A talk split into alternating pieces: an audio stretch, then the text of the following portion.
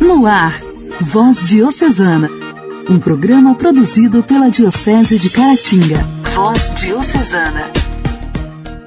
Olá, meus amigos! A paz de Cristo esteja com cada um de vocês. Meu irmão, minha irmã, está começando nesta quinta-feira, hoje 13 de janeiro de 2022, o programa Voz Diocesana. Com muita alegria, eu, Janaíne Castro, mais uma vez te fazendo companhia aqui pela sua rádio preferida. Aumente o volume do seu rádio e sintonize. A partir de agora, está no ar o seu programa de evangelização. Voz Diocesana. Voz Diocesana. Um programa produzido pela Diocese de Caratinga. Hoje, dia 13 de janeiro, celebramos o dia de Santo Hilário. Um dos santos padres da Igreja de Cristo nasceu no ano de 315, na França buscava a felicidade, mas a sua família, pagã, vivia segundo a filosofia hedonista, ligada ao povo grego-romano, ou seja, felicidade como sinônimo de prazeres, como puro bem-estar. Então aquele jovem, dado aos estudos, se perguntava quanto ao fim do último do ser humano. Não podia acabar tudo ali com a morte foi perseguindo a verdade. O Espírito Santo foi agindo até ele conhecer as Sagradas Escrituras. O Antigo Testamento o levou a proclamar o Deus Uno, que merece toda a adoração. Passando para o Novo Testamento, Santo Hilário foi evangelizado. E numa busca constante, ele se viu necessitado do santo batismo, entrar para a Igreja de Cristo e se fazer membro deste corpo místico. Em 345 foi batizado. Não demorou muito, já era sacerdote e depois foi ordenado bispo. Ele sofria com as heresias do arianismo. Santo Hilário, pela sua pregação e seus escritos, foi chamado o Atanásio do Ocidente, porque ele combateu o arianismo do Oriente. No tempo em que o imperador Constâncio começou a apoiar esta heresia, Santo Hilário não teve medo das autoridades. Se era para o bem do povo, ele anunciava com ousadia até ser exilado, mas não deixou de evangelizar, nem mesmo na cadeia. Por conselho, o próprio imperador o assumiu de volta em 360, porque os conselheiros sabiam da grande influência deste bispo. Ele voltou, convocou um concílio em Paris Participou de tantos outros conselhos no Ocidente, mas sempre defendendo essa verdade que é Jesus Cristo, verdadeiro Deus, verdadeiro homem. Santo Hilário foi se consumindo por essa verdade. Pelos seus escritos, que chegam até o tempo de hoje, percebe-se este amor por Jesus Cristo.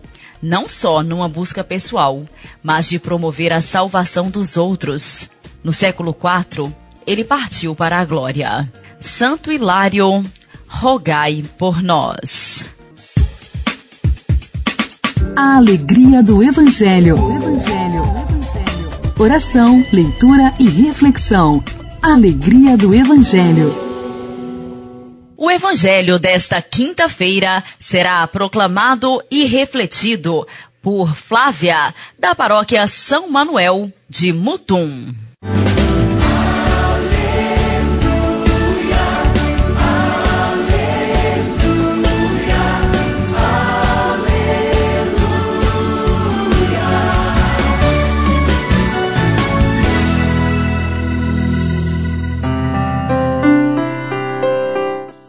Senhor esteja convosco, Ele está no meio de nós. Proclamação do Evangelho de Jesus Cristo, segundo São Marcos. Glória a vós, Senhor. Naquele tempo, um leproso chegou perto de Jesus e de joelhos pediu: Se queres, tens o poder de curar-me. Jesus, cheio de compaixão, estendeu a mão, tocou nele e disse: Eu quero fica curado. No mesmo instante, a lepra desapareceu e ele ficou curado. Então Jesus o mandou logo embora, falando com firmeza: Não contes nada disso a ninguém. Vai, mostra-te ao sacerdote e oferece pela tua purificação o que Moisés ordenou como prova para eles. Ele foi e começou a contar e divulgar muito o fato. Por isso, Jesus não podia mais entrar publicamente numa cidade. Ficava fora em lugares desertos, e de toda parte vinham procurá-lo. Palavra da salvação, glória a vós, Senhor. No Evangelho de hoje, vemos a figura do leproso, que naquela época era uma pessoa excluída e que vivia completamente afastado de todos, inclusive da família. Mas, mesmo vivendo em meio a tanto sofrimento, ele acreditou que Jesus tinha poder de curá-lo e se deixou tocar pelo amor misericordioso de Jesus. Que também nós nos deixemos ser tocados e curados por Jesus. Diante de realidades tão adversas e de tantas incertezas, que Jesus nos dê a graça de termos sempre o olhar atento aos que sofrem e que vivem às margens da sociedade, quase sempre sem serem notados. Peçamos a Jesus que sempre aumente a nossa fé e não nos deixe desanimar diante das adversidades da vida e de realidades tão cruéis que a gente vive nos dias de hoje.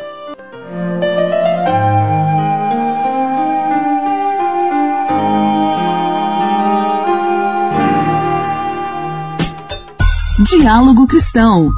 Temas atuais à luz da fé. Diálogo Cristão.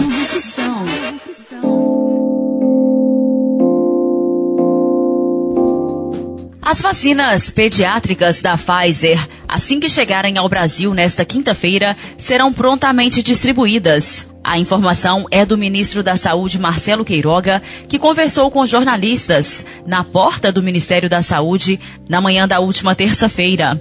Queiroga também falou que, se aprovada pela Anvisa, a Coronavac para crianças também poderá ser utilizada. Primeira remessa de doses da indústria farmacêutica, que chegará no dia 13, será prontamente distribuído para os estados para que possam fazer a distribuição para os municípios e aqueles pais que desejarem vacinar os seus filhos, as vacinas estarão disponíveis. Marcelo Queiroga afirmou ainda que a Omicron é a variante prevalente no Brasil, mas que com a vacinação andando, a expectativa, apesar do aumento de casos, é que não haja um impacto nas hospitalizações e óbitos. A variante Omicron chegou, tentou-se impedir que a variante entrasse pelo aeroporto, né? mas a variante, ela entra. Independente de qualquer tipo de medida sanitária que se queira adotar, né? Infelizmente, é, ela já é prevalente aqui no Brasil. Nós estamos assistindo um aumento de casos. E como em outros países que tem uma campanha de vacinação forte como a nossa, a nossa expectativa, eu já disse isso ontem para vocês, é que não hajam um impacto em hospitalização e em óbitos. Os nossos grandes centros urbanos já estão muito vacinados. Nas nossas capitais foram aplicadas 10 milhões de doses de reforço. O Ministério da Saúde está vigilante. O ministro reforçou que os dados da pandemia são acompanhados diariamente e que ainda hoje um novo guia epidemiológico deve ser divulgado. Ele ainda reforçou a importância da vacina, de estados e municípios compartilharem dessa responsabilidade. Igreja, Igreja em Ação. Formação, CNBB, notícias, Vaticano, diocese, não paróquia, a minha Igreja fé. em Ação. Igreja em Ação. A igreja não é só dos puros, daqueles que são totalmente coerentes, e os outros devem ser afastados. A igreja é santa, não rejeita os pecadores, não afasta nenhum de nós, porque chama e acolhe a todos. Está aberta também aos distantes, chama todos a deixar-se abraçar pela misericórdia, pela ternura e pelo perdão do Pai, que oferece a todos a possibilidade de o encontrar, de caminhar rumo à santidade disse o Papa Francisco. E dando sequência a uma série de reflexões sobre a Igreja, padre Gerson Schmidt inspira-se no Papa Francisco para nos falar hoje sobre igreja, casa que acolhe a todos. Memória Histórica, 50 anos do Concílio Vaticano II, vamos falar hoje sobre igreja, casa que acolhe a todos. A comunidade cristã é a casa daqueles que acreditam em Jesus como a fonte da fraternidade entre todos os homens. A igreja caminha no meio dos povos, na história dos homens e das mulheres, dos pais e das mães, dos filhos e das filhas. Essa história que conta para o Senhor, disse o Papa Francisco na audiência geral de 9 de setembro de 2015. Nos evangelhos, observou ele, a Assembleia de Jesus tem a forma de uma família e de uma família hospitaleira, não de uma seita exclusiva, fechada. Nela encontramos Pedro e João, mas também o faminto e o sedento, o estrangeiro e o perseguido, a pecadora e o publicano, os fariseus e as multidões. E Jesus não cessa de acolher e falar com todos, até com quantos já não esperam encontrar Deus na sua vida. É uma lição forte para a Igreja. Os próprios discípulos são eleitos para cuidar dessa assembleia, dessa família, dos hóspedes de Deus. Dando sequência à sua série de reflexões sobre a Igreja, Padre Gerson Schmidt inspira-se no Papa Francisco para nos falar hoje sobre Igreja, casa que acolhe a todos. Vamos ouvir. Já em alguns programas da memória histórica do Concílio, estamos aprofundando a imagem da Igreja como casa baseada na Constituição Dogmática sobre a Igreja. A Lumen Gentium, no número 6, aponta a imagem da Igreja como uma casa, uma família, um edifício. O Papa Francisco, em seu primeiro livro, a Igreja da Misericórdia apresenta alguns títulos utilizando-se dessa expressão da Igreja como casa. Apresenta neste livro, que não é um documento oficial, outro título se referindo à Igreja como casa que acolhe a todos. Nesse ponto, nosso Papa reflete o acréscimo no credo, além da Igreja una, que vive a comunhão, o adjetivo da Igreja ser santa. Igreja una e santa. É santa porque Jesus Cristo, o Santo de Deus, se une a ela de modo indissolúvel. Não é santa pelos nossos méritos, mas porque Deus a torna santa. Nesse livro, o Papa diz: a igreja não é só dos puros, daqueles que são totalmente coerentes, e os outros devem ser afastados. A igreja é santa, não rejeita os pecadores, não afasta nenhum de nós, porque chama e acolhe a todos, está aberta também aos distantes. Chama a todos a deixar-se abraçar pela misericórdia, pela ternura e pelo perdão do Pai, que oferece a todos a possibilidade de o encontrar, de caminhar rumo à santidade. Por ser justamente santa, a igreja é uma casa de misericórdia que acolhe os pecadores.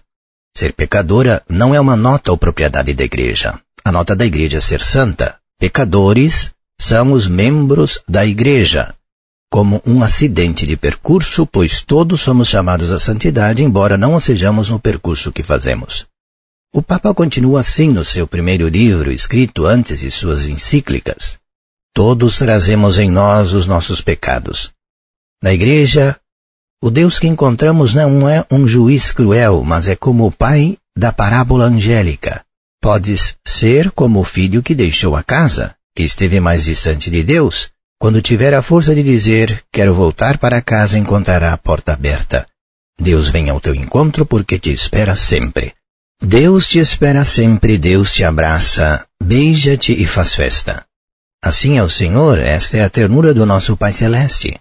O Senhor quer que façamos parte de uma igreja que sabe abrir os braços para abraçar a todos, que não é a casa de poucos, mas de todos, onde todos possam ser renovados, transformados e santificados pelo amor, os mais fortes e os mais fracos, os pecadores, os indiferentes, os que se sentem desanimados e perdidos.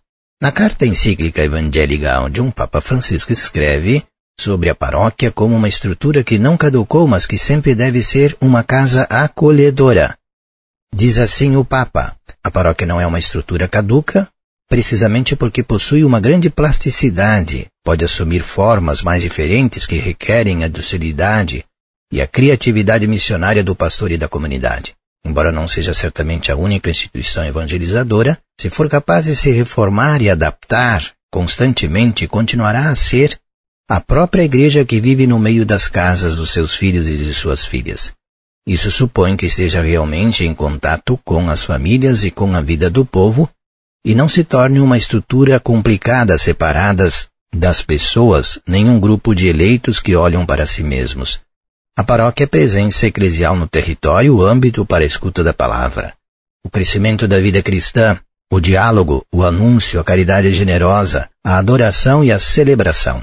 Através de todas as suas atividades, a paróquia incentiva e forma os seus membros para serem agentes da evangelização. É comunidade de comunidades, santuário onde os sedentos vão beber para continuarem a caminhar e centro de constante envio missionário. Temos, porém, de reconhecer que o apelo à revisão e renovação das paróquias ainda não deu suficientemente fruto, tornando-as ainda mais próximas das pessoas, sendo âmbitos de vida, comunhão e participação e orientando-as completamente para a missão.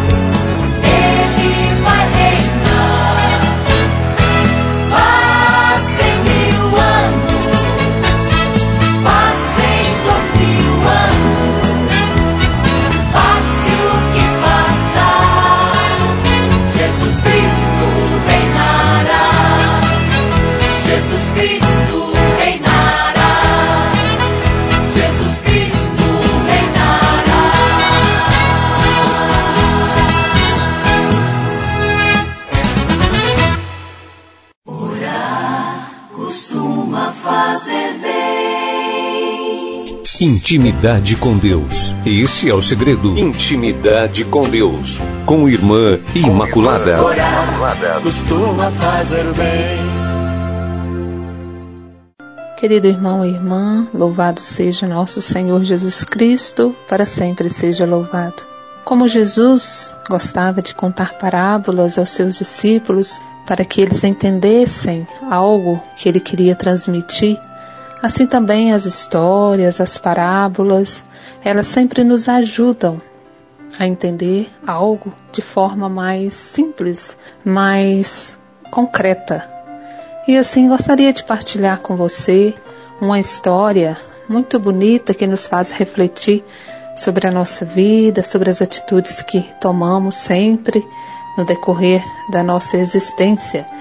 O título da história é O Monge e o Escorpião. Um monge e seus discípulos iam por uma estrada e, quando passavam por uma ponte, viram um escorpião sendo arrastado pelas águas. O monge correu pela margem do rio, jogou-se na água e tomou o bichinho na mão. Quando trazia para fora, o bichinho o picou, e devido à dor, o homem deixou-o cair novamente no rio. Foi então até a margem, tomou um ramo de árvore, entrou no rio colheu o escorpião e o salvou. Voltou monge e juntou-se aos seus discípulos na estrada. Eles haviam assistido à cena e o receberam perplexos e até revoltados. Mestre, deve estar doendo muito. Por que foi salvar esse inseto ruim e venenoso? Que se afogasse. Seria um a menos. Veja como ele respondeu à sua ajuda. Picou a sua mão, que o salvara não merecia sua compaixão. O monge ouviu tranquilamente os comentários e respondeu: Ele agiu conforme sua natureza e eu de acordo com a minha. Esta parábola nos faz refletir a forma de melhor compreender e aceitar as pessoas com quem nos relacionamos. Não podemos e nem temos o direito de mudar o outro, mas podemos melhorar nossas próprias reações e atitudes. Sabemos que cada um dá o que tem e o que pode dar. Nosso mundo será bem melhor quando deixarmos de querer impor aos outros o nosso modo de ser e agir a ponto de rezar o Pai Nosso invertido. Venha a nós o vosso reino.